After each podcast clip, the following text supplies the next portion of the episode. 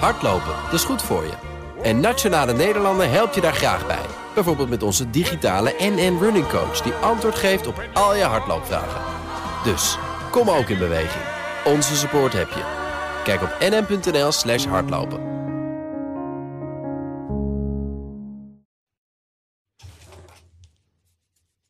Vier over half vijf. We zitten aan de start van het Formule 1 seizoen en het wordt met de wedstrijd spannender. Max Verstappen gaat nek aan nek met Louis Hamilton in de strijd om de wereldtitel. Hoewel Hamilton afgelopen weekend wel verder uit is gelopen. Afgelopen jaren is er met de komst van Max Verstappen wel veel veranderd in de Formule 1. En dat heeft Formule 1-commentator Olaf Mol geïnspireerd om zijn nieuwe boek Een Tweede Leven met Formule 1 te schrijven. En hij is bij ons. Goedemiddag en welkom. Ja, goedemiddag Roos, goedemiddag Donatello. In je eerdere boek, want dit is absoluut niet jouw eerste boek... Uh, je hebt nogal wat geschreven... Um, ja. Een leven met Formule 1... ging het over de eerste 25 jaar van je Formule 1-carrière. Dit vervolg beschrijft de afgelopen vijf jaar. Want volgens mij is dat aan het einde van deel 1, zeg ik dan maar even... begon Max net met zijn opmars. En gebeurt er dan nu zoveel meer... dat je het nu zeg maar na vijf jaar al geschreven hebt, Olaf? Nou, je zou kunnen zeggen dat het landschap der Formule 1 wel redelijk uh, veranderd is. Want dat is natuurlijk wel wat, wat er gebeurd is. Ik bedoel, de aandacht voor de sport, niet alleen in Nederland, maar wereldwijd, is enorm gegroeid. En dat is ook wereldwijd wel een groot deel te danken aan het talent wat Max Verstappen heeft. Want ja, die heeft in de laatste jaren dingen gedaan in auto's, uh, acties gedaan op de baan waar toch weinig mensen van dachten um, dat dat nog kon met de Formule 1-auto. En waarvan eigenlijk de vorige grote generatie coureurs allemaal een beetje gezapig achter elkaar aan het krullen was. En nooit eens een keertje iets out of the box deed. En Max was daar wel, zeg maar, kampioen in. Ja, die heeft er radicaal mee gebroken vanaf het begin, kunnen we wel stellen. Maar jij, dat is wel interessant wat je zegt. Het is dus niet alleen in Nederland, hè, want volgens mij zijn de cijfers boven de miljoen, volgens mij per Formule 1-wedstrijd. En dat zat vroeger altijd onder de miljoen. Maar jij zegt het is dus wereldwijd, die impuls ja. gekomen.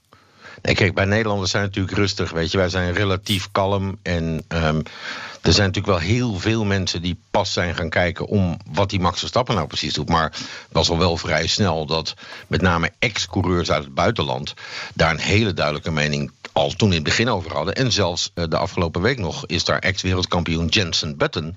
Die gewoon zegt over Lewis Hamilton. Sir Lewis heet hij tegenwoordig. Ja. Jij noemt hem netjes Louis net. Dat is misschien de Franse uitspraak daarvan. Maar uh, dat Lewis Hamilton uh, heel goed is. Dat hij heel veel ervaring heeft en heel veel bewezen heeft. Maar dat deze Jensen Button denkt dat Max Verstappen meer talent heeft dan Lewis Hamilton. Nou, dat is nogal een uitspraak, denk ik. Ik wil dat zeggen. Voor, voor een Ja. Heeft Max Verstappen jouw carrière dan ook nieuw leven ingeblazen, Olaf? Nou, in, in, die zin wel, omdat het, het kijkersaanbod voor mij, hè, want ik bedoel, ik heb één klant en dat is de kijker. Uh, het kijkersaanbod is natuurlijk veel breder geworden. En dus moet ik mij realiseren dat er elke wedstrijd, en sowieso de laatste drie, vier jaar, steeds nieuwe mensen voor de tv zaten. Die misschien helemaal niet weten dat een Alpine blauw is of dat een Aston Martin groen is. En dat zijn van die kleine dingen die ik dan wel eens benoem. Ik zat toevallig van de week naar een Champions League voetbalwedstrijd te kijken. En daar maakte de commentator voor mij een fout, want er werd een wisselspeler gebracht. Hij zegt, ja, daar is hij dan, bla bla bla. U weet wel waarvan. En toen hield hij op. Oei. En een ja. goede commentator moet dan zeggen... maar voor als u het niet weet, dat en dat en dat. want ik weet het nu nog niet. Nee, precies. Maar Olaf, dan kun je toch wel bezig blijven, denk ik. Want hè, die sport, wat je zegt, wordt steeds populairder. De blij, die, die, die instroom van nieuwe mensen, die blijft. Hoe, hoe, hoe bepaal je nou van nou, nu, ik, ik gooi deze weer eens even in? Of... Um...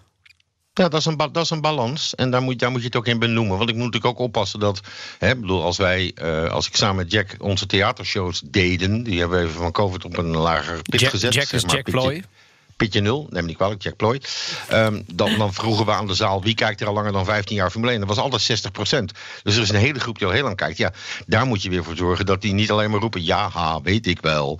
Maar de Nederlandse fan weten wij dan ook weer van buitenlandse teams, omdat we ook op internet natuurlijk wel vrij actief zijn als Nederlanders. De Nederlandse fans stellen hele zinnige en diepe vragen, omdat ze relatief veel know-how hebben van de sport.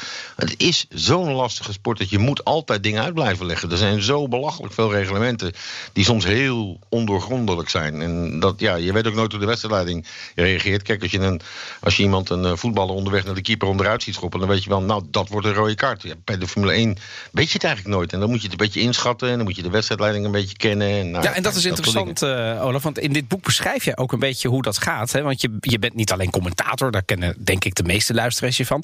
Maar jij houdt je ook echt bezig met het verbeteren van het racen. Je bent bijvoorbeeld ook wel eens aanwezig bij bijvoorbeeld hoe stewards dan zo'n incident analyseren. Dus jij zit daar heel dicht op dat vuur. En dat is natuurlijk iets wat zeg maar, de gemiddelde Formule 1-kijker helemaal niet ziet. Wat daar dan tot uren na zo'n show, na zo'n race moet ik zeggen, wat er dan gebeurt. Ehm, daar ben je wel heel erg bij betrokken. Nou, kijk, het is een beetje. En soms eigen ik me dingen toe die misschien niet mogen. Maar ik zie het een beetje als mijn sport. Weet je, ik ben daar nu. Uh, dit is mijn 31ste Formule 1 seizoen. Ik hoor een beetje, zeg maar, uh, tot het oude meubilair van de Formule 1. Uh, eh, ik heb ze allemaal zien komen, wat er, wat er nu rijdt. Ja. En er zijn van die dingen. Ja, ik, als het me niet bevalt, dan zeg ik het. Maar dat is ook een beetje Nederlands. Dus er zijn een aantal dingen. Bijvoorbeeld, sinds vorig jaar zien jullie in de wedstrijden af en toe een shot van de zogenaamde stewards of the meeting. De wedstrijdleiding die bepaalt of er een straf uitgedeeld wordt.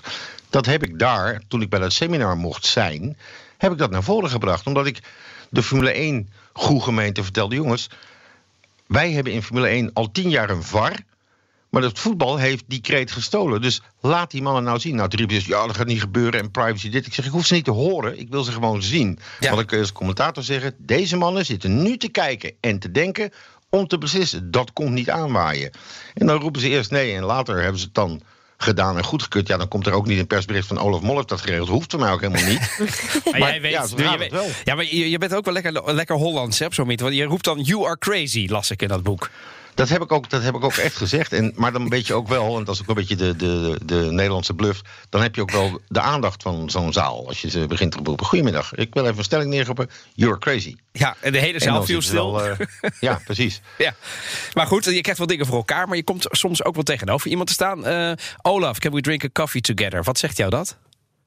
Ja, dat was een, uh, was een telefoontje van de perschef uh, van Ferrari op de zondagochtend vroeg. En het was zelfs die dag al het tweede telefoontje. Want ik had er eerder al een gekregen. Begon met een appje van Mercedes, s ochtends om kwart over zeven.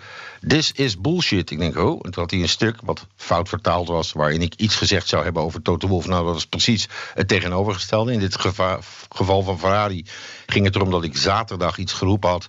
In Nederland, hè? Vond. Sorry? In Nederland had je dat geroepen. Nee, op de Nederlandse televisie ja, precies, in het ja. Nederlands. Ja, en dat is toen vervolgens vertaald en toen bij Ferrari terechtgekomen. En, daar, en daarvoor moest je dan nog verantwoorden. En dan, dan spreken ze je daarop aan, ja. Bizar, en dat, ik vind dat lastig. Ik vind dat, je kunt er niks aan doen.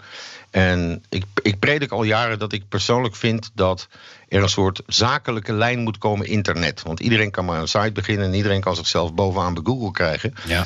Maar ik zou het mooi vinden als er een zakelijke lijn internet komt. Dat je weet, ik noem het even wat, we gaan niet naar www.bnr, maar we gaan naar zzz.bnr. Dan kom je op een landingspagina, er staat een telefoonnummer.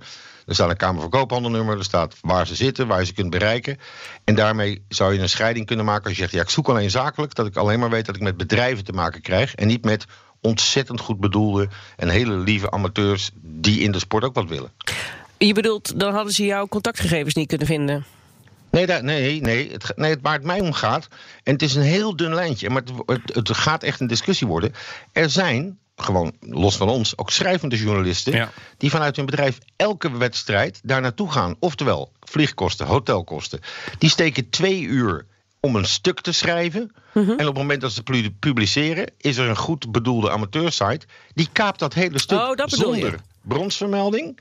En vaak ook nog als, en dan doen ze het in een andere taal, want daar, daar is het dan nog nieuws. En dan zetten ze nog een foute kop boven die de lading niet dekt. En ze vertalen het verkeerd. Ja, ik vind dat niet oké. En vervolgens ben jij op zondagochtend te klossen. Hè? Hangt je ja, precies. van Ferrari, oh, ja. Uh, ja, je kopje koffie aan een picknicktafel nee, want ik had, ik, had, ik, ik, ik, ik, ik, dan heb natuurlijk het boek gelezen, want hij is de lead in, in dit gesprek. En daarom dacht ik, hè, hoe, hoe zit het nu? Maar nu heb ik het helemaal helder voor de geest.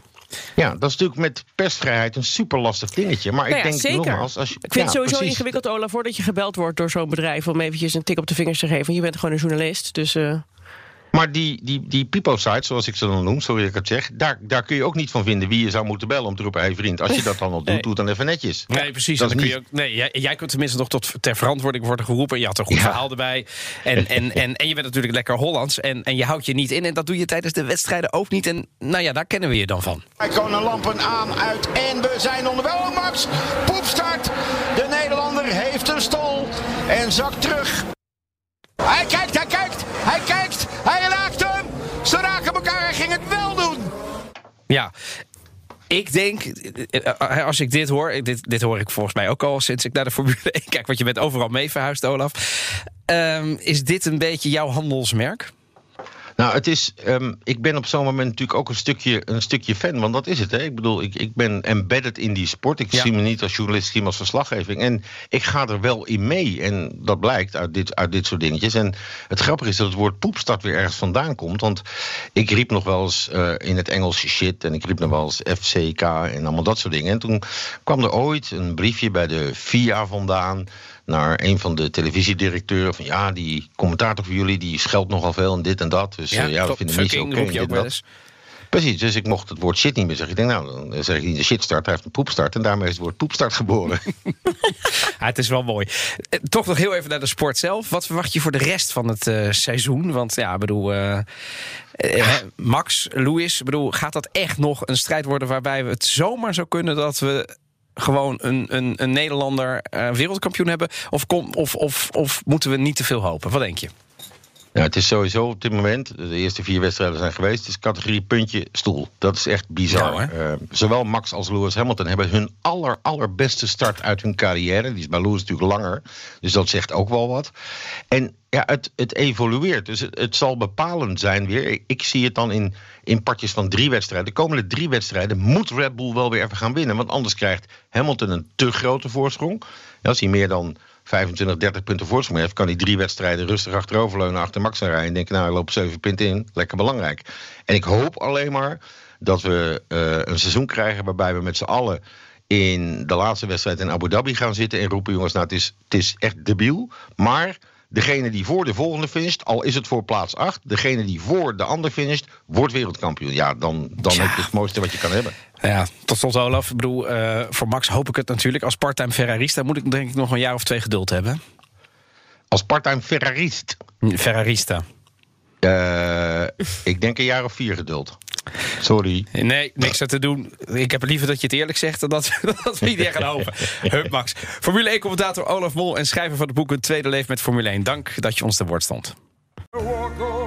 Hardlopen, dat is goed voor je. En Nationale Nederlanden helpt je daar graag bij. Bijvoorbeeld met onze digitale NN Running Coach... die antwoord geeft op al je hardloopvragen. Dus, kom ook in beweging. Onze support heb je. Kijk op nn.nl slash hardlopen.